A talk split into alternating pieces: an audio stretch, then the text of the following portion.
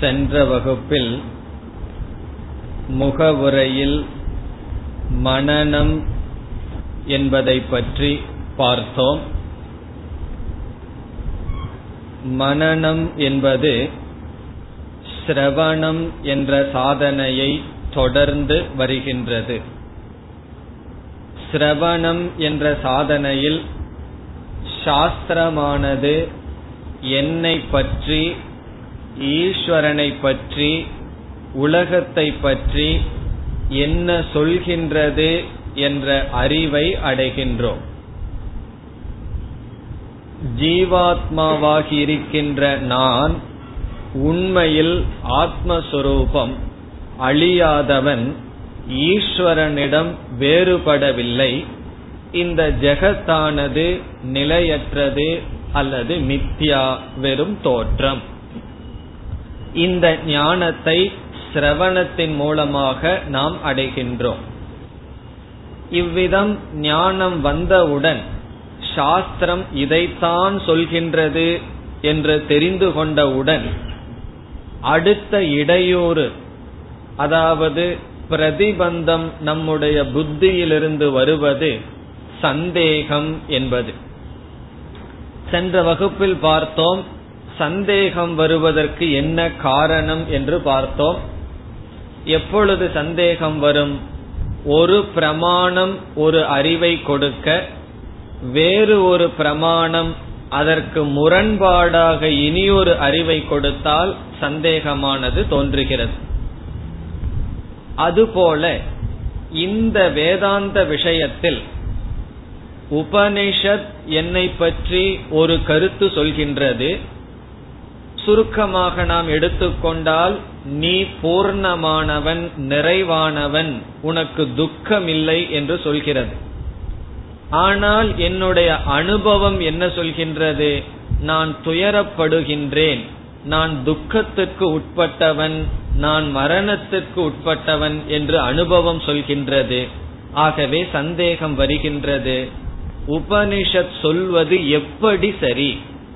உபனிஷத் என்ன சொல்வது என்ற சந்தேகம் வந்தால் அது சிரவணம். உபனிஷத் சொல்வது எப்படி சரி என்று சந்தேகம் வந்தால் அது மனநம். இந்த சிரவணத்துக்கும் மனநத்துக்கும் உள்ள வேறுபாடு புரிய வேண்டும். உபனிஷத் என்ன சொல்கின்றது என்ற சந்தேகம் வந்தால் மீண்டும் உபனிஷத்தை படித்து அதை நாம் புரிந்து கொள்வதற்கு சிரவணம். உபனிஷத் இதைத்தான் சொல்கின்றது என்பதில் சந்தேகமில்லை. அது எப்படி சரியாகும்? அது எப்படி உபனிஷத் சொல்வது சரி என்ற சந்தேகம் வரும் பொழுது மனநம். இப்பொழுது எதுடன் சந்தேகம் வருகின்றது? நம்முடைய பிரத்யக்ஷ பிரமாணம் நம்முடைய அனுபவத்துடன் முரண்பாடு வருகின்றது. இதை எப்படி நீக்குதல் என்பதை சென்ற வகுப்பில் அறிமுகப்படுத்தினோம். எப்படி இந்த சந்தேகத்தை நீக்கினோம்? என்னுடைய அனுபவம் நான் என்று சொல்லும் பொழுது இந்த ஸ்தூல சரீரத்தை இந்த உடலை நான் என்று புரிந்து கொண்டு நான் துக்கப்படுகின்றேன் நான் சம்சாரியாக இருக்கின்றேன் என்று சொல்கின்றோம். உபனிஷத் நீ முக்தனாக இருக்கின்றாய் என்று சொல்லும் பொழுது இந்த உடலை நீக்கி இந்த சரீரத்தையெல்லாம் விவேகம் செய்து இது அனாத்மா என்று நீக்கி இந்த சரீரத்தை மனதுக்கு சாட்சியாக இருக்கின்ற ஆத்மாவை அது நீ ஆனந்த சொரூபம் என்று காட்டுகிறது. ஆகவே நான் துக்கி என்பது இந்த உடலோடு கூடிய நானை சொல்கின்றோம். உபனிஷத் உடலை நீக்கி விசாரம் செய்யப்பட்டு அந்த ஆத்மாவை சொல்கின்றது. ஆகவே உபனிஷத் யாரை முக்தன் என்று சொல்கிறது என்றால் இந்த ஷரீர அபிமானத்தை விட்ட ஜீவனை முக்தம் முக்தன் என்று சொல்கிறது. நான் ஷரீர அபிமானத்துடன் இருந்து கொண்டு சம்சாரி என்று சொல்கின்றேன். ஆகவே உபனிஷத்திற்கும் எனக்கும் என்னுடைய அனுபவத்திற்கும் முரண்பாடு கிடையாது. எப்படி முரண்பாடு கிடையாது? உபனிஷத் ஆத்மாவை பேசுகின்றது. சுத்த ஆத்மாவை நான் என்று பேசுகின்றது. நான் இந்த உடலையும் சேர்த்தி நான் என்று நினைத்து கொண்டு இருந்தேன். ஆகவே முரண்பாடு இருப்பது போல் தெரிகின்றது. இப்போ உபனிஷத் நான் அல்லது ஜீவன் என்ற சொல்லுக்கு உடலையும் சேர்த்து புரிந்து கொண்டால் அப்பொழுது உபனிஷத் நீ பிரம்மன் என்று சொல்லாது. நீ சம்சாரிதான். நீ என்ன என்னிடம் வர வேண்டும் மோக்ஷத்திற்கு என்று சொல்லும். ஆகவே நம்மை சம்சாரி என்றும் உபனிஷத் ஏற்றுக்கொள்கிறது. எப்பொழுது? இந்த உடலோடு நான் என்ற புத்தி இருக்கும் பொழுது உபனிஷத்தினுடைய ஏற்றுக்கொள்ளுதலும் நம்முடைய அனுபவத்துக்கும் வேறுபாடு கிடையாது. இப்ப உபனிஷத் வந்து நீ ஆனந்த சுரூபமானவன் யாரிடம் சொல்லணும்? ஆனந்தமா ஏற்கனவே இருக்கிறவனிடம் சொல்ல வேண்டிய அவசியம் இல்லை பிறகு ஒருவன் உண்மையிலேயே துக்க சுரூபமா இருந்தா அவனிடம் போய் நீ ஆனந்தம்னு சொல்ல வேண்டி சொல்ல முடியாது. யார் உண்மையில் ஆனந்த சுரூபமாக இருந்து தன்னை துக்கி என்று நினைக்கிறார்களோ அவர்களுக்கு தான் உபதேசத்தை செய்ய வேண்டும். ஆகவே நாம் சம்சாரி என்பது உபனிஷத்தில் ஏற்றுக்கொள்ளப்பட்ட விஷயம். அது நம்முடைய சொரூபமாக அல்ல நம்முடைய அறியாமையின் விளைவாக ஏற்றுக்கொள்ளப்பட்ட விஷயம். நான் துக்கமா இருக்க உபனிஷத் என்ன ஆனந்த சொரூபின்னு சொல்லுதுன்னு உபனிஷத்தை குறை சொல்லக்கூடாது. நம்முடைய துக்கத்தை உபனிஷத் உணர்கின்றது. அதனால் தான் நம்மிடம் வந்து என்ன சொல்கின்றது? நீ ஆனந்த சொரூபின்னு சொல்லு. உபனிஷத் நீ ஆனந்த சொரூபமானவன் சொல்லும் பொழுதே நீ துக்கின்னு நினைத்து கொண்டிருக்கின்றா என்பதை உபனிஷத் ஏற்றுக்கொள்கின்றது. அது நம்முடைய தன்மையாக அல்ல. நம்முடைய அறியாமையை ஏற்றுக்கொண்டு பிறகு நமக்கு உபதேசத்தை செய்கின்றது இதுவரை சென்ற வகுப்புல பார்த்தோம். இனி அடுத்த சந்தேகத்தை சென்ற வகுப்பில் நாம் உருவாக்கினோம். ஒன்று என்னை பற்றி உபனிஷத் கூறும் பொழுது இந்த சந்தேகம். என்னை பற்றி பூர்ணமானவன் சொல்லும் பொழுது அனுபவம் துக்கின்னு சொல்லும் பொழுது எப்படி சந்தேகம் வந்தது எப்படி நிவர்த்தி என்று பார்த்தோம். இனி உபனிஷத் இந்த உலகத்தை பற்றி ஒன்று பேசுகிறது. என்ன பேசுகின்றது? இந்த உலகம் மித்யா நாமதேயம் காரியம். நாமதேயம் என்றால் வெறும் நாம மாத்திரம். நாமம்னா வெறும் சொல்லுதான். அப்படி ஒரு பொருள் கிடையாது. மித்யா விகாரம் என்றெல்லாம் உபனிஷத் கூறுகின்றது. நம்முடைய அனுபவம் என்ன? இந்த உலகத்தை மித்தியான்னு நம்ம பார்க்கிறோமா? எல்லாமே நாம ரூபமா நமக்கு தெரிகின்றதா? எல்லாம் சாலிடா தெரியுது. ஒவ்வொன்றும் மிக மிக திருடமாக ஸ்தூலமாக தெரிகின்றது. நாம ரூபம் எல்லாம்னு சொன்னா அப்புறம் எதுக்கு சாப்பிடணும்? சாப்பாடு நாம ரூபந்தான் ஆனா விதவிதமா நமக்கு தேவைப்படுகிறது என்றால் அவைகளெல்லாம் வெறும் தோற்றமாக தெரியவில்லை. என்னை நிறைவுபடுத்தும் சாதனையாக உலகம் இருக்கின்றது. இது வெறும் தோற்றம்னு சொன்னா எனக்கு வந்து இது நிறைவையே கொடுக்க கூடாது. காணல் நீர் வந்து என்னுடைய தாகத்தை தீர்க்க முடியுமா? அது வெறும் தோற்றம். ஆனால் இந்த உலகம் அப்படியா இருக்கு? மனதுல வருகின்ற ஆசைகளை எல்லாம் தீர்க்கின்ற சாதனையாக இருக்கின்றது சத்தியமாக இருக்கின்றது. ஆகவே என்னுடைய அனுபவத்தில் உலகம் சத்தியம் எனக்கு சுகத்தை கொடுக்கின்ற அல்லது துக்கத்தை கொடுக்கின்ற ஒரு சாதனமாக இருக்கின்றது. உபனிஷத் என்ன சொல்கின்றது? ஜெகத் மித்யா. அது சுகம் மட்டுமல்ல ஒரு பொருள் வந்து உண்மையிலேயே இல்லைன்னு சொன்னா அது துக்கத்தையும் கொடுக்க கூடாது. ஆகவே இந்த உலகம் உண்மையில் பொய்யாக இருந்தால் நமக்கு துக்கமும் வரக்கூடாது உலகத்திலிருந்து உலகத்திலிருந்து சுகமும் வரக்கூடாது. ஆனா நமக்கு என்ன வருது? உலகம்தான் சுகத்தையும் கொடுக்கின்றது துக்கத்தையும் கொடுக்கின்றது. நம்முடைய அனுபவத்தில் சத்தியமாக இருக்கின்றது. உபனிஷத் மித்யா வெறும் தோற்றம் என்கின்றது. அது எப்படி? இந்த சந்தேகத்தை எப்படி நிவர்த்தி செய்தல்? அதை இப்பொழுது பார்ப்போம். இங்கேயும் கம்யூனிகேஷன் கேப் இருக்கு. எப்படி ஜீவாத்மா விஷயத்துல உபனிஷத் பேசும் பொழுது நம்ம ஆத்மான்னு நினைச்சிட்டு சொல்ல நம்ம வந்து இந்த உடலையும் சேர்த்து புரிஞ்சிட்டோமோ அப்படி இங்கேயும் ஒரு விதமான இடைவெளி இருக்கின்றது. அது என்ன என்று புரிந்து கொண்டால் நமக்கு சந்தேகமானது நிவர்த்தி அடையும். இந்த சந்தேகத்தை நாம் இரண்டு விதத்தில் நிவர்த்தி செய்யலாம். ரெண்டு விதத்தையும் இப்பொழுது பார்ப்போம். முதல் விதம் என்னவென்றால் இந்த உலகம் மித்தியா என்று சாஸ்திரம் சொல்லும் பொழுது இந்த சாஸ்திரமானது உலகம் இல்லை என்று சொல்லவே கிடையாது. இந்த உலகம் அசத் என்று சாஸ்திரம் நமக்கு சொல்லவே கிடையாது. இந்த உலகம் மித்தியா என்ற சொல்லே இது உன்னுடைய அனுபவத்திற்கு மட்டும் இருக்கின்றது என்பதுதான் பொருள். உன்னுடைய அனுபவத்திற்கு இருக்கின்றது ஆனால் விசாரம் செய்து பார்த்தால் தான் இது இல்லை. அதுதான் மித்தியா என்ற சொல்லினுடைய லட்சணம்.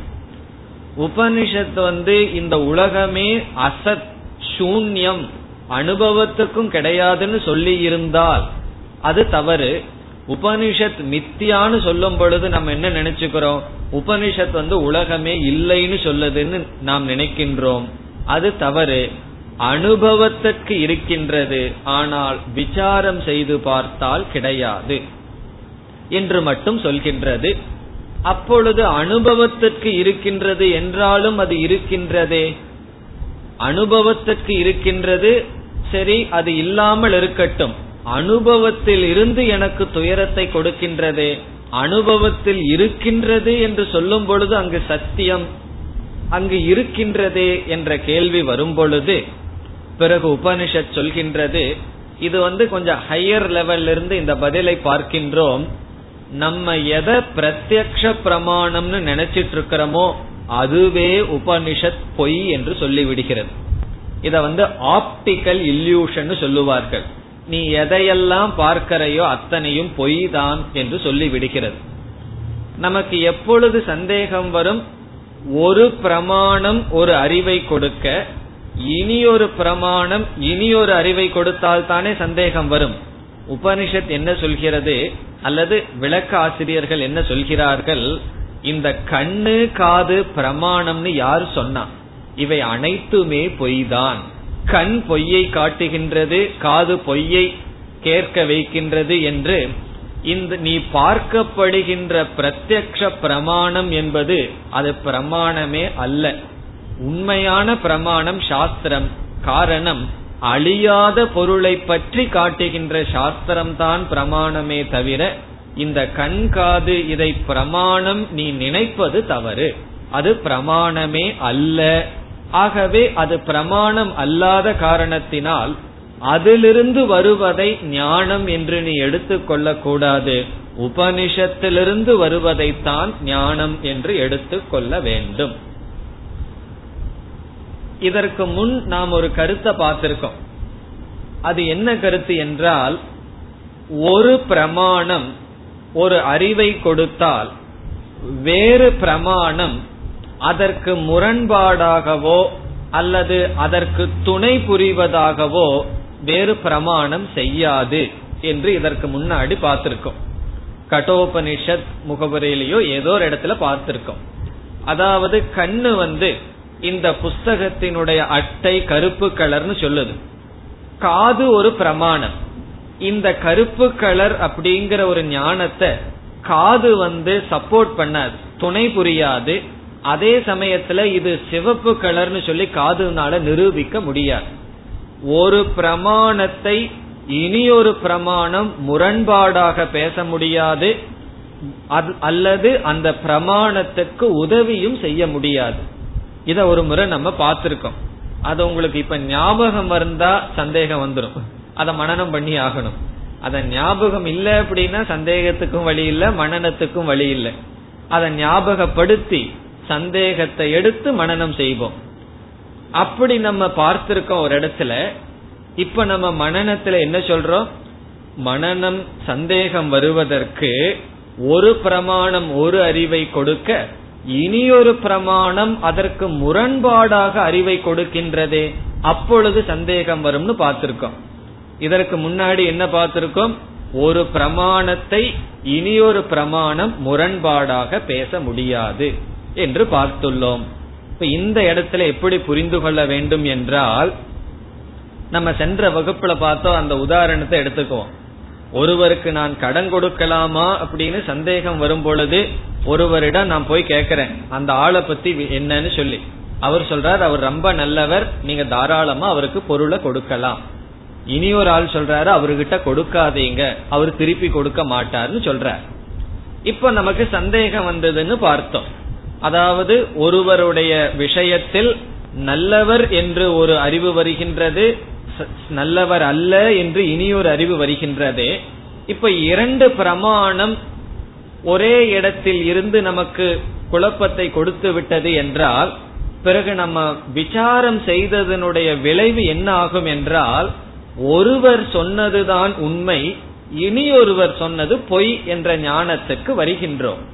அப்பொழுது ஒருவர்தான் அங்கும் பிரமாணமாக இருக்கின்றார் இனி ஒருவர் அவர் பிரமாணமாக இல்லை பிரமாண ஆபாசமாக இருக்கின்றார். அவர் பிரமாணம் அல்ல பிரமாணத்தை போல் அவர் செயல்பட்டிருக்கின்றார். ஆகவே நமக்கு சந்தேகம் எப்ப வரும் என்றால் ஒரு பிரமாணத்திற்கும் இனி ஒரு பிரமாண ஆபாசத்திற்கும் தான் முரண்பாடே வரும். உண்மையிலேயே சரியான இரண்டு பிரமாணம் முரண்பாட்டையே கொடுக்காது. ஒன்று உண்மையான பிரமாணம். பிரமாணம்னு அறிவை கொடுக்கும் கருவி. இனி ஒன்று அறிவை கொடுக்கும் கருவியை போல் செயல்படுகிறது. ஆகவே கொஞ்சம் டெக்னிக்கலா மனநம் என்றால் என்னன்னு சொன்னா எது பிரமாணம் எது பிரமாண ஆபாசம்னு கண்டுபிடிக்கணும். எது உண்மையான அறிவை கொடுக்கிறது எது பொய்யான அறிவை கொடுக்கிறதுன்னு கண்டுபிடிக்கிறது தான் மனநம். இப்ப இந்த நம்ம உதாரணத்துல விசாரம் பண்ணி பார்க்கும் பொழுது நம்ம நல்லதையே எடுத்துக்குவோமே. அவர் நல்லவர்னு நிச்சயமாகுது. ஆகவே தவறானவர்னு சொல்றது வந்து அவர் மேல் இருக்கிற துவேஷத்துல சொல்லியிருக்கார். அவர் வார்த்தை பொய் அது உண்மை அல்லன்னு சொல்லி அது வெறும் பிரமாண ஆபாசம். அது ஆபாசம்னு தெரிஞ்சுக்கிறதுக்கு முன்னாடி நான் என்ன நினைச்சிட்டு இருந்தேன்? ரெண்டு வாக்கியத்துக்கும் பிரமாணம்ங்கிற ஸ்டேட்டஸ் தகுதியை கொடுத்தேன். விசாரம் பண்ணி பார்க்கும் பொழுது ஒன்று பிரமாணம் ஒன்று வெறும் பிரமாண ஆபாசம். அது பிரமாணத்தை போல் செயல்படுகிறது. இப்ப இந்த கருத்து புரிந்துவிட்டால் உபனிஷத் நான் சத்தியமானவன் ஜெகத் மித்யா என்பது பிரமாணம் இந்த கண் காது முதலியவைகளெல்லாம் பிரமாண ஆபாசம். அது வந்து ஏதோ பொய்யாக காட்டுகின்றது. அப்ப நம்ம இவ்வளவு நாள் யார் ஏமாத்திட்டு இருக்கான்னு சொன்னான் பிரமாண ஆபாசம்னா என்ன தெரியுமோ? ஏமாற்றுபவன். இப்ப நம்ம யார் ஏமாத்திட்டு இருக்கா நம்முடைய கண்ணு நம்முடைய காது நம்முடைய நாக்கு இதுதான் நம்ம ஏமாற்றி கொண்டிருக்கின்றது எப்படி ஏமாத்துது? இந்த உலகத்தை சத்தியம் சத்தியம் உண்மைன்னு சொல்லி ஏமாற்றுகின்றது. ஆகவே உலகம் சத்தியமாக எனக்கு தெரிகிறது சாஸ்திரம் மித்யா என்று சொல்கிறதே இரண்டு பிரமாணத்திற்குள் நமக்கு போட்டி கிடையாது. இந்த உலகம் சத்தியம் என்பது பிரமாண ஆபாசத்தினுடைய விளைவு உலகம் மித்யா என்பது உண்மையான சாஸ்திர பிரமாணத்தினுடைய உபதேசம். இப்ப இவ்விதத்தில் நம்ம என்ன செய்யறோம் சந்தேகம் கிடையாது. இந்த சந்தேகம் நீக்கினதுக்கு அப்புறம் ஆயிரம் பேர் வந்து என்ன சொல்லட்டும்? அல்லது உலகம் நமக்கு எவ்வளவு பெரிய கஷ்டத்தை கொடுக்கட்டும்? இன்பத்தை கொடுக்கட்டும்? நம்ம என்ன சொல்ல முடியும்? இதெல்லாம் பொய்யான இந்திரியங்கள்ல இருந்து கலெக்ட் பண்ற டேட்டா சாஸ்திரம் சொல்லுது இது பொய்னு அதுதான் உண்மை. அதாவது பொய் அது உண்மை. என்ன பொய்? சாஸ்திரம் உலகம் பொய்னு சொல்றது உண்மை என்ற ஞானத்திற்கு திருடமாக அப்பொழுதுதான் வருவோம். வெறும் சிரவணத்துல நம்ம கேட்டுட்டு உலகம் பொய்னு சொன்ன உடனே நம்ம வந்து பிரமாண ஆபாசம்னு நம்மளையே நம்ம நெகேட் பண்ணாம நம்மளையே நம்ம நிஷேதம் பண்ணாமல் நீக்காம வச்சிருந்தோம் அப்படின்னா கொஞ்ச நாள் அது ஓடும் சாஸ்திரம் சொல்லி இருக்குன்னு பிறகு என்ன ஆயிருவோம்?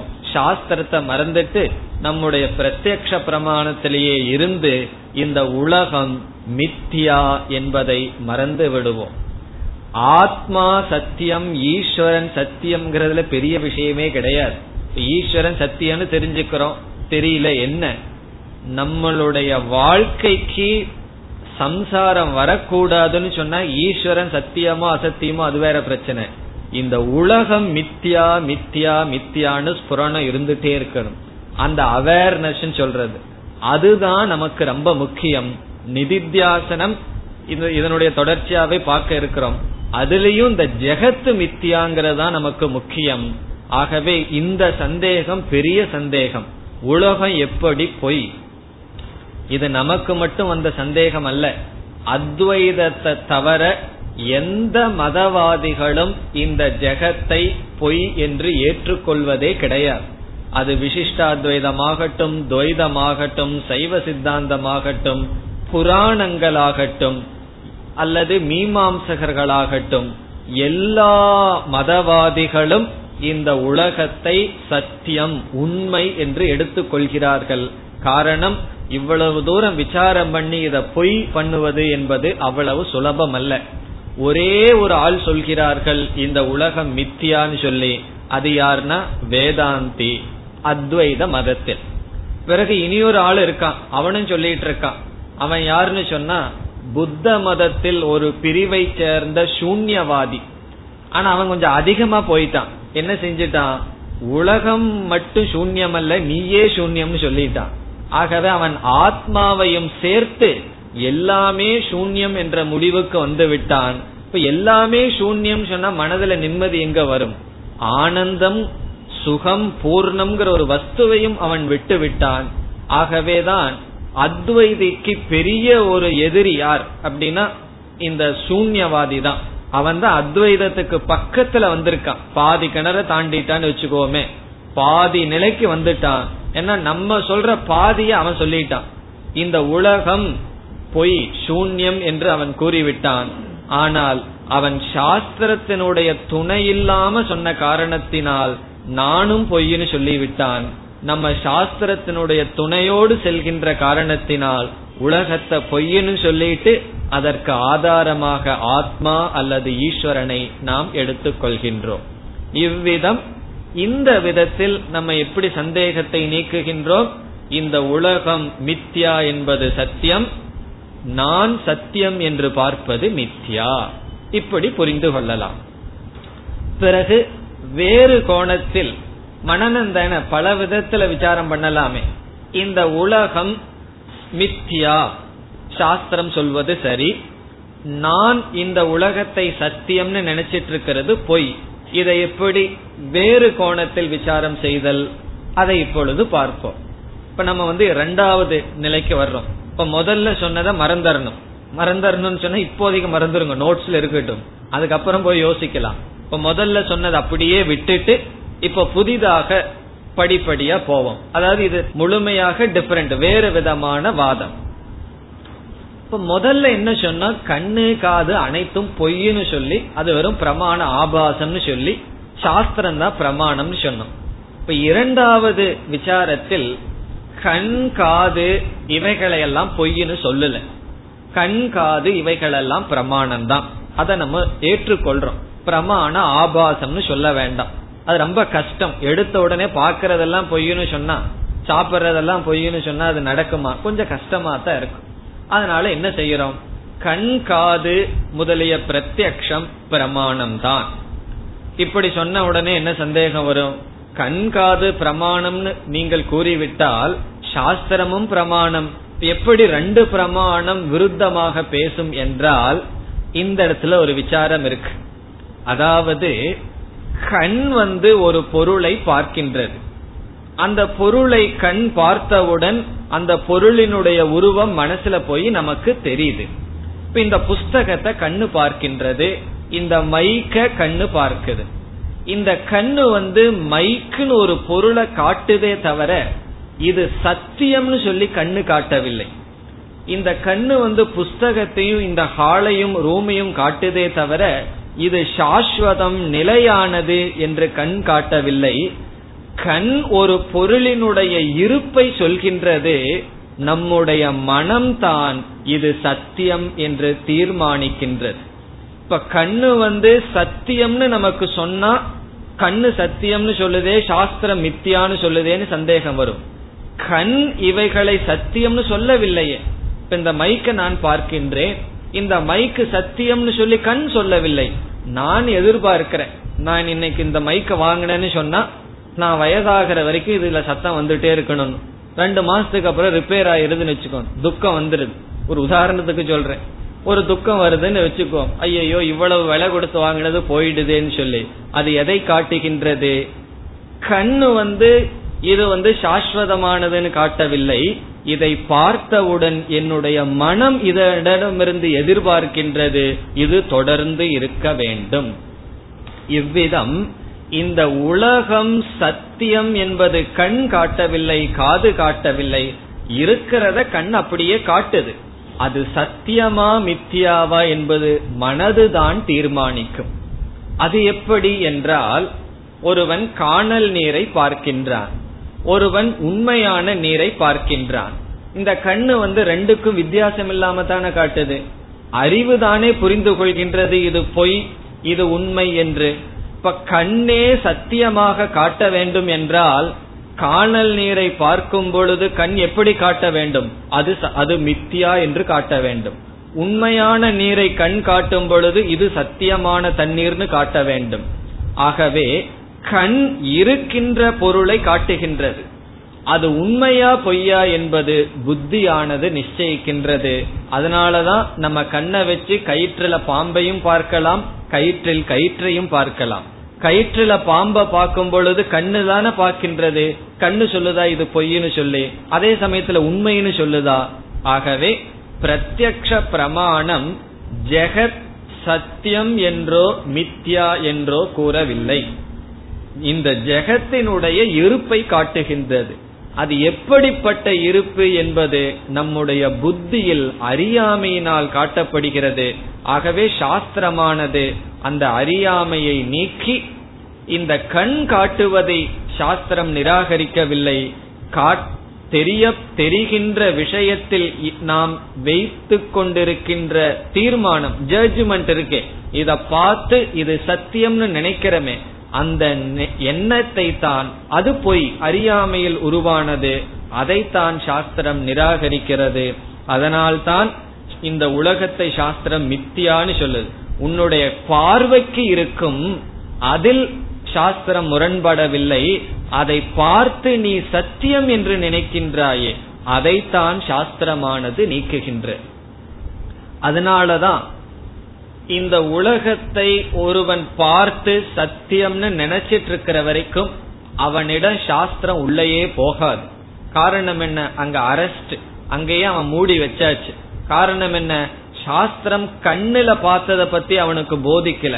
அவனுடைய புத்தியில் இருக்கிற கோளாறு அதர் சாஸ்திரம் போதிச்சிட்டு இருக்கு எவனுக்கு சந்தேகம் வருகின்றதோ இந்த உலகத்தை கண்ணு பார்த்துட்டு இருக்கு இந்த உலகத்தை சாஸ்வதம்னு நினைச்சிட்டு இருக்கேன் அது உண்மையாங்கிற சந்தேகம் எப்பொழுது வருமோ அப்பொழுதுதான் அவனுக்கு சாஸ்திரமானது உள்ள போகும். அதனாலதான் நித்யானித்ய வஸ்து விவேகம்ங்கிறது ஒரு குவாலிபிகேஷன் ஒரு குணமாக சொல்லியிருக்கோம் வேதாந்தம் படிக்கிறதுக்கு. வேதாந்தத்துக்குள்ள போகணும்னு சொன்னாவே வேதாந்த நமக்குள்ள போகணும். முதல்ல நம்ம வேதாந்தத்துக்குள்ள போகணும். அப்படி போகணும்னா வேதாந்த நமக்குள்ள போகணுமே. அதுக்கு என்ன குணம்னு சொன்னா நம்முடைய புத்தியில் விஸ்வாசத்தை இழந்து விட வேண்டும்.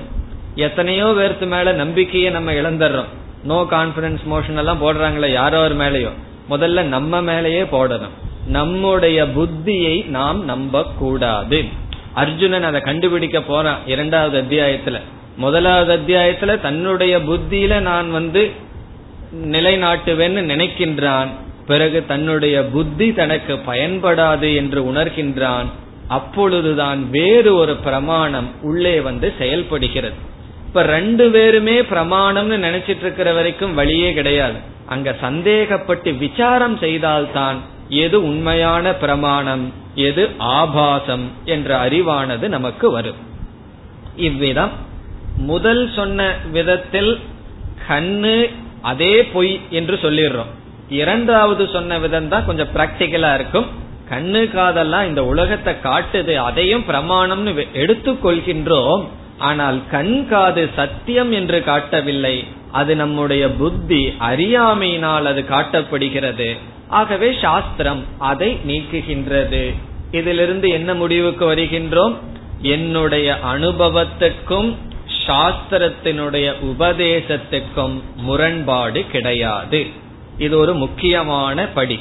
என்னுடைய அனுபவத்திற்கும் சாஸ்திரத்தினுடைய உபதேசத்திற்கும் முரண்பாடு கிடையாது. பல சமயங்களில் சாஸ்திரத்தை நாம நம்பாததற்கு காரணம் சாஸ்திரத்தினுடைய உபதேசம் பிராக்டிக்கலா இல்ல. எல்லாம் அப்படித்தானே சொல்றாங்க.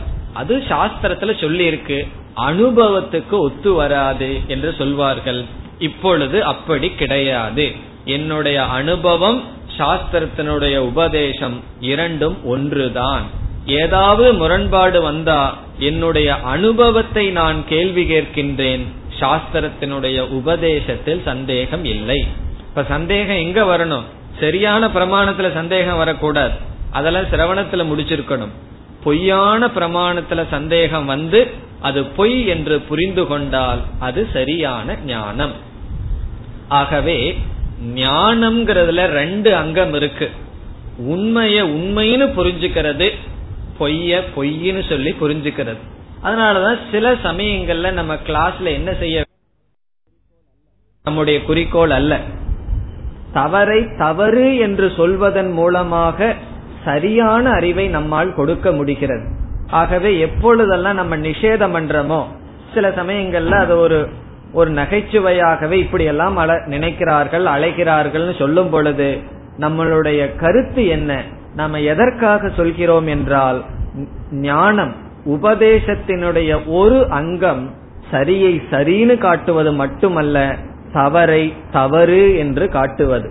இப்ப தவற தவறுன்னு காட்டும் பொழுது ஸ்ரத்த இருந்தால் அதை நாம் புரிந்து கொண்டு தவறை தவறு என்று புரிந்து கொள்ள வேண்டும். அது மட்டுமல்ல சரிய சரின்னு புரியணும் அது ஏன் சரின்னு புரியணும். தவறை தவறு என்று புரிந்து கொள்ள வேண்டும் அது ஏன் தவறு என்று புரிந்து கொள்ள வேண்டும். எவ்விதம் புரிந்து கொண்டால் மனம் எப்படி இருக்கும்? சரியான சந்தேகமற்ற திருட ஞானம் நமக்கு வரும். புதுசா ஏதாவது ஞானம் வந்திருக்குமானா? சிரவணத்துல என்ன ஞானம் வந்ததோ அதே ஞானம் இருக்கும். எப்படி இருக்கும்னா கொஞ்சம் திருடமாக இருக்கும். ஆழமாக இருக்கும். அசைக்க முடியாமல் இருக்கும். முன்ன எப்படின்னா யாரு வந்து சாஞ்சாலும் விழுந்துரும். அப்படி அசைக்கிற மாதிரி இருக்கும். மனநம் செய்து விட்டால் அசைக்க முடியாமல் இருக்கும். ஆகவே மனநம் என்பது ஞான யோகத்தில் மத்தியில் வருகின்ற ஒரு பகுதி. பொதுவா இந்த மனநம் வந்து சிரவணத்தோடையே தொடர்ந்து போகும். நான் சிரவணத்தை எல்லாம் முழுமையா முடிச்சிட்டு போய் மனநம் பண்றேன்னுங்கிறது கிடையாது. சிரவணம் செய்ய செய்யவே சந்தேகம் வர வேண்டும். நல்ல சிரவணம் பண்றதனுடைய லட்சணம் சந்தேகம் வர வேண்டும். சந்தேகம் வர வர சில பேர் சந்தேகத்தை கேட்கறதுக்கே வெக்கப்படுவார்கள். எனக்கு சந்தேகம் கேட்கலாமா? இது ரொம்ப சீப்பான சந்தேகமேனா? சந்தேகத்தில் எல்லாம் அஜெக்டிவ்ஸே கிடையாது. எந்த சந்தேகம் இருந்தாலும் அதை மனசுல வச்சிருக்கிறது தான் தப்பு.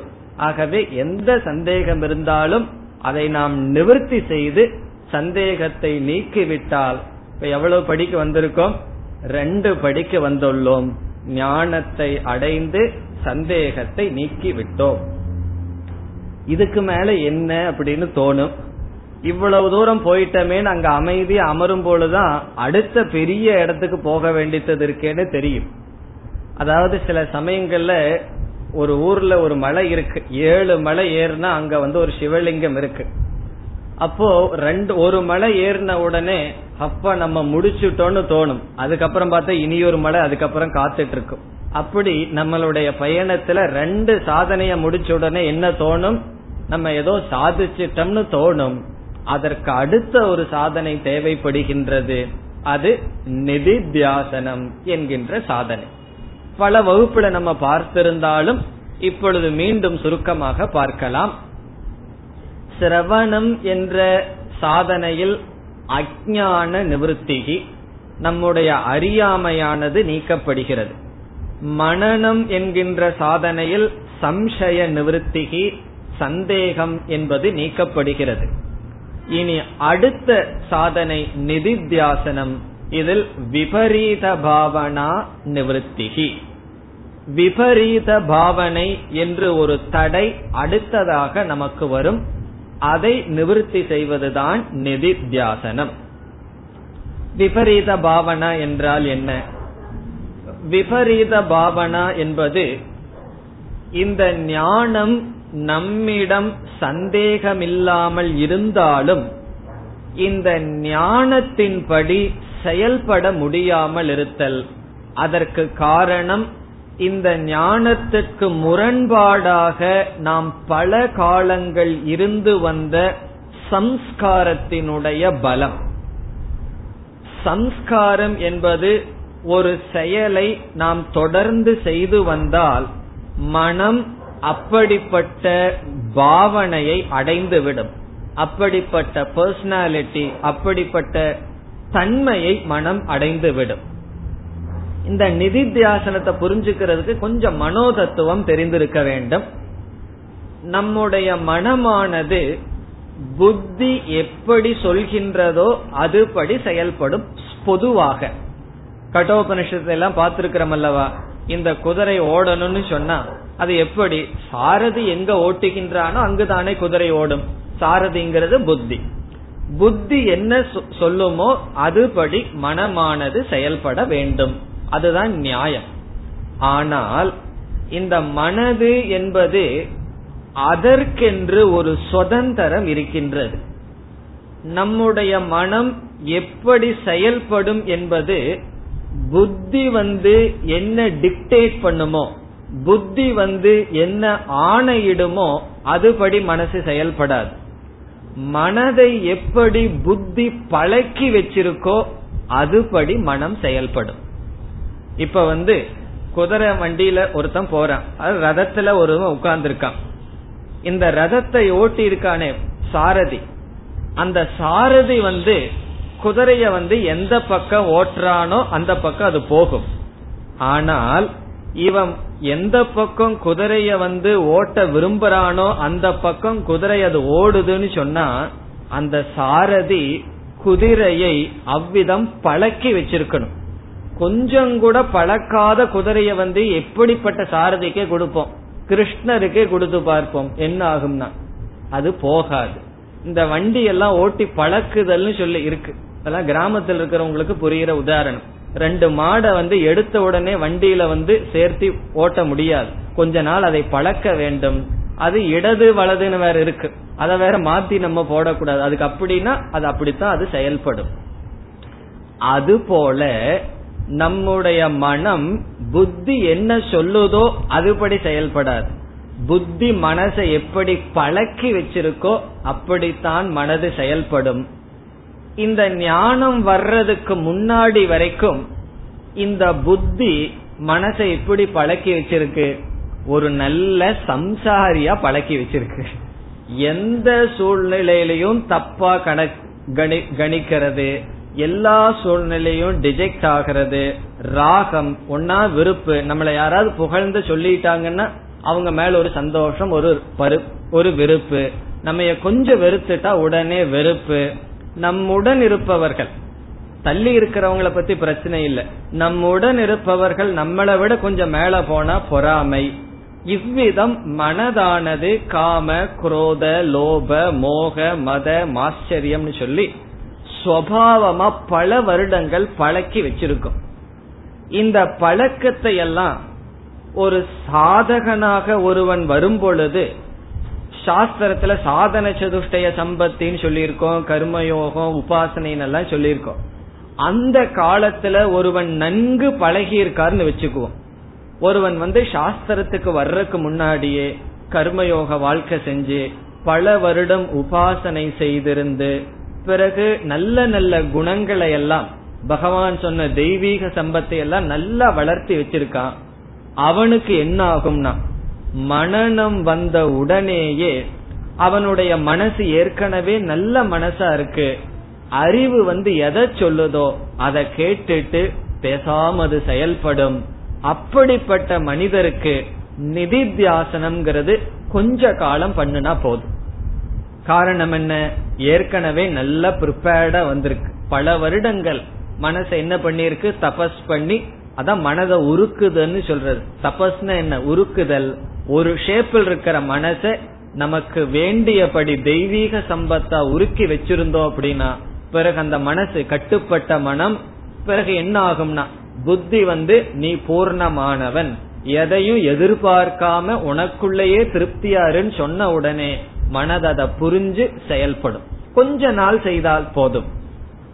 ஆனால் பலருடைய வாழ்க்கையில பார்த்தோம் அப்படின்னா இந்த அறகுறை தான் ரொம்ப இருக்கு எங்கேயுமே. நம்ம என்ன செய்திருக்கோம்? நம்மை நம்ம அதிக பக்குவப்படுத்தாமல் வேதாந்த சிரவணத்துக்கு வந்துட்டோம் அப்படின்னா ஒன்னா அது புரியாது. ஓரளவுக்கு மனப்பக்குவம் இருந்திருந்தால் நமக்கு அது புரியும். ஆனால் நம்ம வந்து வேதாந்தம் படிக்கிறதுக்கு முன்னாடி செய்ய தவறிய சாதனைகளை நட்பண்புகளை வேதாந்தம் படிச்சதுக்கு அப்புறம் அதை நம்ம செய்யணும். அப்பொழுது அதை நிதித்தியாசனம் என்று சொல்வோம். அந்த தும்ப விட்டு வாழ பிடிக்கிறதுன்னு சொல்ற மாதிரி. ஆரம்ப காலத்துல செய்யணும். நல்ல பண்புகளை எல்லாம் வளர்த்தணும் தபஸ் பண்ணணும். பண்ணிருந்தா அடுத்த கட்டத்துல அது செய்ய வேண்டியது இல்லை. செய்ய வேண்டியது இல்லைன்னா அதுவே நம்ம சுவாவமா மாறிடும். ஆரம்ப காலத்தில் செய்யவில்லை என்றால் பிறகு என்னன்னா சிரவணம் மனநத்துக்கு பிறகு நாம் தப வாழ்க்கையை வாழ வேண்டும். அந்த வாழ்க்கை வாழ்கின்ற முறையில் தான் மனமானது பயிற்சி கொடுக்கப்படுகின்றது. பிறகு புத்தியிலிருந்து பிரயோஜனத்தை வாங்கிக்கும். புத்தியிலிருந்து பிரயோஜனத்தை மனசு வாங்கணும்னா அந்த மனசுக்கு தகுதி வேணும். மைண்ட் ஷுட் டிசர்வ்னு சொல்றது. ஆகவே நிதித்தியாசனம் என்றால் நாம் புத்தியில் வந்து பூர்ணமானவன் அகம் பிரம்மன்னு சொல்லி வச்சிருக்கோம். அது மனதில் வந்து மனம் அதன்படி திருப்தி அடைய வேண்டும் என்றால் அதற்காக அந்த ஞானத்தில் சில காலங்கள் நாம் இருந்து பழக வேண்டும். இந்த விவகாரத்தை குறைக்கிறது தியாகம் பண்றது மற்றவர்களுக்கு பொறுப்பை கொடுத்தரணும். அதுதான் பெரியவர்கள் செய்ய வேண்டிய ஒரு முக்கியமான முக்கியமான கடமை என்னவென்றால் அடுத்த தலைமுறை இளைய தலைமுறைகளிடம் எல்லா பொறுப்பையும் கொடுக்கணும். ஆனா ஏன் கொடுக்க மாட்டீர்கள்? ஒரு இன்செக்யூரிட்டி ஒரு பயம். சாவி கையில் இருந்தா தான் ஆவி கையில் இருக்கிற மாதிரி. சாவி போனா ஆவி போன மாதிரி. காரணம் என்ன? அவ்வளவு தூரம் ஒரு பற்று காரணம் என்ன? என்ன கேட்காம எல்லாம் செய்துட்டா நான் இருக்கிறதே தெரியாம போய்விடும். அப்படி உலகத்துக்கு நாம தெரியாம போனாதான் நமக்கு நாம் தெரிந்து கொள்ள முடியும். ஆகவே என்ன ஆகணும்னா உலகம் நம்மை மறக்க வேண்டும். நம்ம எல்லாம் உலகத்துக்குள்ள போய் நிக்கணும்னு நினைக்கிறோம். பகவான் சொல்றார் அரதி ஜனசம்சதி. ஜன கூட்டத்தில் பிரியமில்லாத தன்மை. எப்பொழுதுமே நம்ம சுத்தி நாலு பேர் இருந்துட்டு கலகலன்னு பேசி சிரிச்சிட்டு டிவி முன்னாடி பாத்துட்டு இருந்தா நல்லா இருக்கும்னு தோணும். வடை சாம்பார் போண்டா இதையெல்லாம் சாப்பிட்டு சந்தோஷமா இருக்கலாம்னு தோணும். ஆனால் என்ன? அப்படியே இருந்துட்டு இருந்தா தேகாத்ம அபிமானம் நம்மை விட்டு போகாது. பிறகு என்னன்னா இந்த தண்ணீர்ல வந்து எண்ணெய விட்டா எப்படி ரெண்டும் வேறுபாட் வேறுபாட்டோடன் இருக்குமோ அதே போல நமக்குள்ள ரெண்டு இருக்கும். ஒன்னு அகம் பிரம்மாஸ்மிங்கிற ஞானம் இனி ஒன்னு சம்சாரிங்கிற நான் ரெண்டும் ஒட்டாம இருக்கும் அசங்கமா இருக்கும். பிரம்மன் எப்படி அசங்கமோ அந்த பிரம்ம ஞானம் அசங்கமா நமக்கு இருக்கும். இந்த அறிவு நம்முடன் மாற வேண்டும் என்றால் மனம் பக்குவப்பட்டிருக்க வேண்டும். இதுதான் பெரிய சாதனை. இத வந்து ஒருவன் ஆரம்ப காலத்துல பண்ணியிருக்கணும். பண்ணா பிறகு குறைவு. ஆரம்ப காலத்துல பண்ண முடியவில்லை என்றால் அல்லது செய்யவில்லை என்றால் பிறகு அதை செய்துதான் ஆக வேண்டும். ஆப்ஷனல் எல்லாம் கிடையாது. ஆப்ஷனல் இதுல தேர்ந்தெடுக்கிறதெல்லாம் கிடையாது. ஸ்கூல்ல வந்து ஒரு அஞ்சு கேள்வி கொடுத்துட்டு இதுல மூணை மட்டும் எழுதுங்கன்னு சொல்றது போல இந்த சமதமத்தை எல்லாம் விட்டுட்டு இதை மட்டும் நம்ம எடுத்துக்கலாமான்னா கிடையாது. இது கம்பல்சரி சில அட்வான்ஸ்டு இதுல எல்லாம் ஃபர்ஸ்ட் கொஸ்டின் கம்பல்சரின்னு சொல்லிடுவார்கள். இந்த சிஏல எல்லாம். காரணம் என்னன்னா அவன் எல்லாத்தையும் படிச்சிருக்கணும்னு சொல்லி. மீதி கொஸ்டின் தான் ஆப்ஷனல் அப்படி வேதாந்தத்துல வந்து கம்பல்சரியா செய்ய வேண்டிய சாதனை என்ன தெரியுமோ? ஒன்னா சாதன சதுஷ்டய சம்பத்திக்கு முயற்சி செய்தல் அல்லது நிதித்தியாசனத்தில் இந்த தெய்வீக சம்பத்தை எல்லாம் வளர்த்திக்கிறது. நம்மளே எவ்வளவு தூரம் நாம உயர்ந்தவர்கள்ங்கிறது எவ்வளவு சாஸ்திரம் உள்ள போயிருக்குங்கிறதல்ல எவ்வளவு பண்புகள் நமக்குள்ள போயிருக்கு. எவ்வளவு பண்புகளை நம்ம வளர்த்தி வைத்துள்ளோம். இந்த பண்புகள் இல்லாத ஞானம் ஞானமே கிடையாது. ஒரு இடத்துல சங்கரர் சொல்றார் சந்நியாச நிஷ்டா பிரம்ம வித்யா மோக்ஷ சாதனம் பவதி. இந்த பண்புகளுடன் கூடிய பிரம்ம வித்யா தான் மோட்ச சாதனத்தை கொடுக்குமே தவிர பண்புகள் இல்லாத ஞானம் நமக்கு மோட்சத்தை கொடுக்காது. ஆகவே இந்த நிதித்தியாசனம்னு இந்த இடத்துல நம்ம சொல்றது மனதில் நல்ல நல்ல பண்புகளை வரவழைத்து கொண்டு அது மட்டுமல்ல இந்த ஞானத்தை மீண்டும் மீண்டும் நம்முடைய மனதிற்கு கொண்டு வந்து பார்க்க வேண்டும். இந்த மனது அதை எப்போ கிரகிச்சுக்கும்னா எப்போ நல்ல பண்புகள் இருக்குமோ பக்குவப்படுமோ அப்பொழுதுதான் கிரகிக்கும். இப்படி ஞானம் வந்ததற்கு பிறகு நமக்கு சாதாரணமா இருக்கிறத விட கொஞ்சம் துக்கம் அதிகமா இருக்கும். அதான் ஒருவர் சொன்னார். முன்ன வந்து நான் தெரியாம தப்பு பண்ணிட்டு இருந்தேன். எனக்கு அவ்வளவு கஷ்டமா இல்லை. இப்ப எனக்கு தெரியுது இது தப்புன்னு சொல்லி. இருந்தாலும் பண்றேனே அது எனக்கு ரெண்டு விதத்துல கஷ்டமா இருக்குன்னு சொன்னார். அது உண்மைதான். முன்ன வந்து அறியாமையில பண்ணிட்டு இருந்தோம். இப்ப அறிந்தும் தப்பு பண்றமேன்னு சொன்னா அந்த அறிந்தும் ஏன் தப்பு பண்றோம்? அப்பொழுதுதான் நிதித்தியாசனம் தேவைப்படுகிறது. இந்த அறிந்தும் செய்யற தப்புக்கு தான் விபரீத பாவனான்னு பெயர். இப்ப விபரீத பாவனையினுடைய லட்சணம் ஞானம் இருந்தும் அந்த ஞானத்தினுடைய துணை இல்லாமல் தவறு செய்வது சம்சாரியாக செயல்படுவது விபரீத பாவனா. ஞானம் வர்றதுக்கு முன்னாடி கோபப்படுறது பொறாமப்படுறது விபரீத பாவனை அல்ல. அது நம்மளுடைய சுவாவம். ஞானம் வந்ததற்கு பிறகும் கோபப்படுதல் பொறாமைப்படுதல் பயப்படுதல் இந்த பொறாமைன்னு ஒண்ணு இருக்கே. அது பிரம்மத்துக்கு அடுத்ததா ஆள் பருவேடிங் எல்லா இடத்துலயும் வியாபிச்சிருக்கிறது. பிரம்ம வந்து எல்லா இடத்துலயும் இருக்கு. அதுக்கு அடுத்ததா எது வியாபிச்சிருக்குன்னா பொறாமைங்கிறது. அதெல்லாம் எனக்கு இல்லைன்னு சொல்லக்கூடாது. யோசிச்சு பார்த்தா அதுக்கு உள்ள ரொம்ப ஆழ்ந்து போனா கண்டுபிடிச்சிடலாம். ஆகவே மற்றவங்களுக்கு இருக்கேன்னு சொல்லி அவங்க மீது துவேஷம் வேண்டாம். எனக்கே அது இருக்கு. ஆகவே எனக்கே இருக்குன்னா நம்ம மனதுல ஆழ்ந்து இருக்கு. இதுக்கெல்லாம் பிரம்ம ஜானம்ங்கிற ஒரு ஆட்டம் பாம் தான் தேவை. வேற எந்த விதமான கருவியினில் இந்த பொறாமை இந்த ஜலசி மத்தவன் இப்படி இருக்கான்னு அந்த பொறுக்காம இருக்கே அது அவ்வளவு சுலபமா போகாது. மேலோட்டமா பார்த்தா நான் நல்லா தான் இருக்கேன்னு தெரியும். ஆழ்ந்து போனா தான் நமக்குள்ள பெரிய எதிரிகள்லாம் உள்ள உட்கார்ந்துட்டு இருப்பான் ஒவ்வொருவனையும் வெளியே கொண்டு வந்து என்ன செய்யணும்? பிரம்ம ஜானத்தினால் அதை நாம் தகர்க்க வேண்டும். இப்படி எதெல்லாம் நம்மளுடைய ஞானத்திற்கு முரண்பாட செயல்படுறோமோ அதெல்லாம் விபரீத பாவனை. இதுல வந்து எல்லா விபரீத பாவனைகளும் இருக்கு. நம்ம உதாரணத்துக்காக ஒன்னு ரெண்டு விபரீத பாவனை எடுத்துக்கொள்வோம். ஒரு விதமான விபரீத பாவனை முதல் விபரீத பாவனை இது உதாரணத்துக்கு தான் பார்க்கிறோம். என்னவென்றால் சாஸ்திரம் நான் என்ற சொல்லுக்கு அர்த்தமாக பூர்ணமான பிரம்ம அது எல்லா ஜீவராசிகளினுடைய ஆதாரமாக சொல்கின்றது. எஸ்து சர்வாணி பூதானி ஆத்மன்யேவ அனுபஷ்யதி. சர்வபூதேஷு சாத்மானம் சொல்லி எல்லா ஜீவராசிகளுக்குள்ளும் இருக்கின்ற நான் என்பது ஆத்மான்னு சொல்லி சாஸ்திரம் சொல்லுது. இது சாஸ்திரத்தினுடைய ஞானம். நம்முடைய பெரிய விபரீத பாவனை என்னவென்றால் நான் இந்த ஷரீரத்தை சார்ந்தவன். அந்த இண்டிவிஜுவாலிட்டின்னு சொல்றது. நான் இந்த உடலை சார்ந்தவன். இது என்னுடைய மனம். இவர்கள் என்னை சார்ந்தவர்கள். என்பதுதான் விபரீத பாவனைகளிலே அப்பாவான விபரீத பாவனை. பெரிய விபரீத பாவனைன்னு சொல்றேன். அதாவது அந்த இண்டிவிஜுவாலிட்டியை விடவே முடியாது. அந்த அகங்காரம் நான் என்பதுதான் பெரிய விபரீத பாவனை.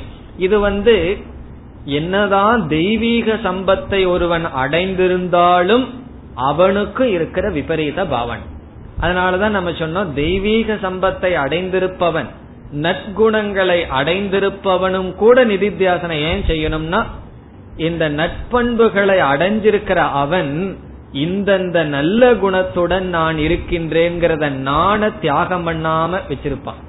அதனாலதான் கர்ணனுக்கும் சுகருக்கும் என்ன வித்தியாசம்? சுகபிரம்மர் உயர்ந்தவரா அல்லது ஒரு சன்னியாசி உயர்ந்தவரா? கர்ணன் உயர்ந்தவனா? தான விஷயத்தில். ரெண்டு பேர்த்துக்கும் சமமான நிலை இருக்கின்றது.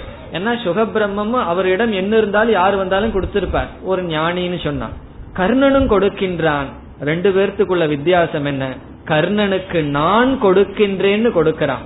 அந்த கொடுக்கறதுனால வர்ற சுகத்தை அவன் அனுபவிக்கின்றான். அதுவும் சம்சாரம் தான் சில பேர் வச்சுக்கிறதுனாலதான் சுகத்தை அனுபவிச்சிட்டு இருக்கார்கள் லோபத்தினால. அதெல்லாம் கீழே இருக்கிற நிலை. அதற்கு மேல் நிலையில் ஒன்னு இருக்கு. இதை விட கோடி மடங்கு ஆனந்தம் அதில் இருக்கு. ஒரு பொருளை நம்ம சாப்பிட்டு அனுபவிக்கிறத விட மற்றவர்களுக்கு கொடுத்து நம்ம பட்னி இருந்து அந்த சுகத்தை அனுபவிச்சு பார்த்தால் அது வந்து கோடி மடங்கு பெரியது. அதுவும் சம்சாரம். காரணம் என்ன? நான் கொடுத்திருக்கின்றேன். அங்க நான்கிறத தியாகம் செய்யவில்லை. இந்த நிதித்தியாசனத்துல என்ன பண்றான்? நான்கிறது என்ன? கொடுக்கிறவன் நான் தான் கொடுத்து அதை அனுபவிக்கின்றவனு நான் தான். இங்க நான் எல்லா இடத்திலையும் சமமாக வியாபித்து இருக்கின்றேன். இது நிதித்தியாசனம். அப்ப அங்க அகங்காரம் கர்வத்துக்கு இடமே கிடையாது. ஆகவே தெய்வீக சம்பத்தை அடைந்தவனும் கூட நான் வந்து சமவான்.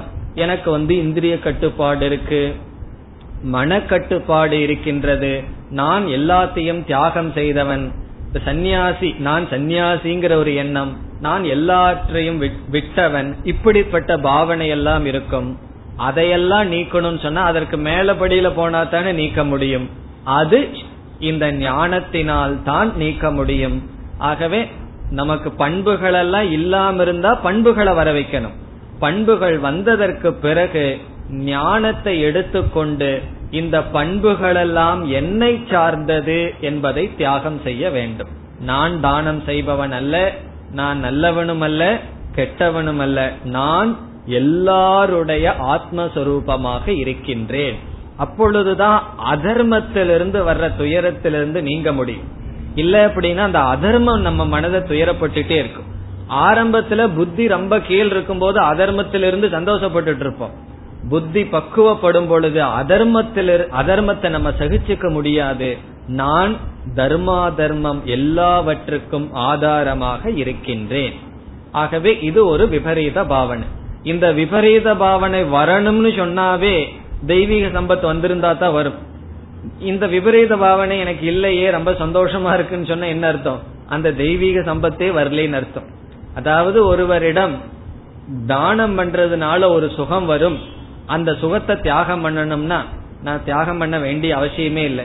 காரணம் என்ன? எனக்கு அந்த சுகமே வரல அப்படின்னா அப்ப என்ன அர்த்தம்? லோபத்தில் இருக்கும் அப்படின்னு அர்த்தம். இப்ப அவருக்கு என்ன சொல்லணும்? முதல்ல தானம் பண்ணி பழகு. அந்த சுகத்தை அடைஞ்சு பழகு. அது ஆனந்தமய கோஷம். பிறகு அதையும் விட்டு நீ மோக்ஷத்துக்கு வர வேண்டும் என்று அடுத்தபடி. ஆகவே ஒரு விபரீத பாவனை அந்த இண்டிவிஜுவாலிட்டி நம்முடைய கேரக்டர் நம்முடைய குணம் உடல் நான் என்கின்ற அகங்காரம் அதை தியாகம் செய்ய வேண்டும். இனி இரண்டாவது விபரீத பாவனைக்கு வருவோம். எவ்வளவு விபரீத பாவனைக்கு வேணாலும் போகலாம். இருக்கிற நேரம் வரைக்கும் விபரீத பாவனை எடுத்துட்டு நம்ம வந்து நீக்கிட்டு வருவோம். இரண்டாவது விபரீத பாவனை என்ன? ஞானம் வர்றதுக்கு முன்னாடி நான் சந்தோஷமா இருக்கணும்னு சொன்னா சில சூழ்நிலைகள் இப்படி இருந்தா தான் எனக்கு அது திருப்தின்னு முடிவு பண்ணி வச்சிருக்கோம். இதெல்லாம் இப்படி எப்படி அமையணும்? நம்ம எத்தனையோ செட்டப் வச்சிருப்போம். அது அப்செட் ஆகக்கூடாது. செட்டப் எப்படி இருக்கணும்? அது அப்படியே இருக்கணும். அது ஏதாவது கொஞ்சம் மாறுச்சு அப்படின்னா நமக்கு வந்து துக்கம் வந்துடும் ஐயையோ நான் இப்படி வச்சனே இப்படி இருக்கே. சில பெற்றோர்கள் எல்லாம் நல்லா சம்பாரிச்சு வச்சிருப்பார்கள். மகன் வந்து அதை வந்து தீர்த்துட்டு இருப்பான். அது நல்ல சில குணங்களை சம்பாரிச்சு வச்சிருக்கலாம் பேரை சம்பாரிச்சு வச்சிருக்கலாம் வீட்டை சம்பாரிச்சு வச்சிருக்கலாம். பிறகு என்ன ஆகும்? நம்ம கண்ணு முன்னாடியே அந்த செட்டப் எல்லாம் அது அப்படியே அதர்மத்தை நம்ம பார்ப்போம். அப்ப நம்ம என்ன நினைக்கிறோம்? இது இப்படி இருக்கிற வரைக்கும் எனக்கு நிம்மதி கிடையாது என்று நம்ம நினைக்கிறோம். இந்த ஞானத்துல என்ன பண்ணணும்னா நம்ம சுற்றி என்ன வேணாலும் நடக்கட்டும். நாளைக்கு இந்த பில்டிங்கே இடிஞ்சு விழட்டும். அல்லது இப்ப எனக்கு ஏதாவது ஒன்னு ஆசை இருக்குன்னு வச்சுக்கோ நான் எழுதின நோட்ஸ் புஸ்தகம் எல்லாம் நான் அப்படித்தான் கற்பனை பண்ணணும். இதெல்லாம் திடீர்னு தீ பிடிச்சிருந்தா என் மனசு எப்படி இருக்கும்? யாராருக்கு எதுல பற்றோ அதைத்தானே சிந்திக்கணும். ஆகவே அப்படி நம்ம நினைச்சுக்கணும். அப்ப என்னுடைய மனசு வந்து சந்தோஷமா இருக்குமா? இல்ல இதுலயும் நமக்கு பற்று இருக்கா? இதெல்லாம் தீப்பிடிச்சு எழுதிட்டு அடுத்த கிளாஸுக்கு நான் எப்படி போக முடியும்? அந்த சந்தேகம் வந்ததுன்னு வச்சுக்கோ. அப்ப அது விபரீத பாவனை. இப்ப எதுலையெல்லாம் நமக்கு பற்றோ அதெல்லாம் டிசார்டர் அதெல்லாம் ஆர்டர்ல இருந்து போகுது. நியமத்தை எல்லாம் அது விழுகின்றது. அப்பொழுது அது சரியானாதான் நான் சந்தோஷமா இருப்பேன் அல்ல அது அப்படி இருக்கும் பொழுதும் நான் சந்தோஷமாக இருக்கின்றேன். இது நம்மளுடைய உடல் விஷயத்திலும் அப்படித்தான். தலை வலிக்குது கை வலிக்குது முட்டி வலிக்குதுன்னு சொன்னா வலிக்கட்டும். அது வந்து ஆர்டர்ல இருந்து மாறி இருக்கு நியதையிலிருந்து மாறி இருக்கின்றது நம்ம எப்போ நம்மளைய வந்து திருப்தன் பூர்ணமானவன் முடிவு பண்ணுவோம். நம்மளுடைய விருப்பத்துக்கு தகுந்த மாதிரி சூழ்நிலை இருக்கும் பொழுது நான் சேர். அப்படி அல்ல. என்னைய சுத்தி என்ன வேண்டுமானாலும் நடக்கலாம். அப்பொழுதும் நான் திருப்தியானவன். நான் டிமாண்டிங் ஐ இது இப்படித்தான் இருக்கணும்னு டிமாண்டே எனக்கு கிடையாது. டிமாண்ட்னா அது இப்படி வேணும்னு கேட்கிற புத்தி கிடையாது. இந்த கேட்கறத விட்டுறணும். சில பேர் தபஸ் செய்யும் பொழுது சொல்லுவார்கள். ஒரு சாமி சொன்னார் அவர் யாராவது வீட்டுக்கு போனா தண்ணீர் வேணும்னு கூட கேட்க மாட்டார். அது பொறுமை. அதுக்கு வேண்டி மற்றவங்க வெளில போய் கேட்க கூடாதுங்கிறதுக்கு உபதேசம் அல்ல. அவருக்கு கொடுக்கு கொடுத்து வாங்கி குடிக்கிற வரைக்கும் பொறுமையை கையாளுவார். அப்படி எங்க போனாலும் நம்ம டிமாண்ட் பண்ண ஆரம்பிச்சிடுறோம். இது வேணும் அது வேணும் இதை கொண்டான்னு சொல்லி. அப்படி இல்லை. இருக்கிற சூழ்நிலை நமக்கு விரும்பப்படி இருக்கலாம். டிசார்டர் விருப்பத்துக்கு இல்லாமலும் போகலாம். அப்பொழுது இந்த ஞானத்தை கொண்டு வரணும். கொண்டு வந்து எனக்கும் இந்த சூழ்நிலைக்கும் சம்பந்தம் கிடையாது. அகம் அசங்கக. ஆகவே அது எப்படி இருந்தாலும் எனக்கு இதில் பந்தம் கிடையாதுன்னு சொல்லி நம்மை நாம் நிறைவுபடுத்த வேண்டும். எல்லாம் நல்லா இருக்கும் போது நான் நிறைவா இருக்கிறது நிறைவல்ல. எப்படி இருந்தாலும் நான் நிறைவானவன். இவ்விதம் விதவிதமான விபரீத பாவனைகள் மனதில் வர அதை நீக்குகின்ற சாதனம் நிதித்தியாசனம் என்று சொல்லப்படுகிறது. இந்த மூன்று சாதனையும் செய்தால் ஒருவன் ஞான யோகம் செய்தவனாகின்றான் ஞான நிஷ்டையை அடைந்தவன் ஆகின்றான். இனி நாம் அடுத்த வகுப்பில் தைத்திரியோபனிஷத்துக்காக சிறிய முகவுரையுடன் பிறகு சாந்தி பாடம் இதற்கு இருக்கின்றது. அதனுடன் அடுத்த வகுப்பில் துவங்குவோம் ஓம் போர் நமத போர் நமிதம் போர் போர் நமுதச்சதேம் पूर्णस्य पूर्णमादाय पूर्णमेवावशिष्यते ॐ शान्ति शान्ति शान्तिः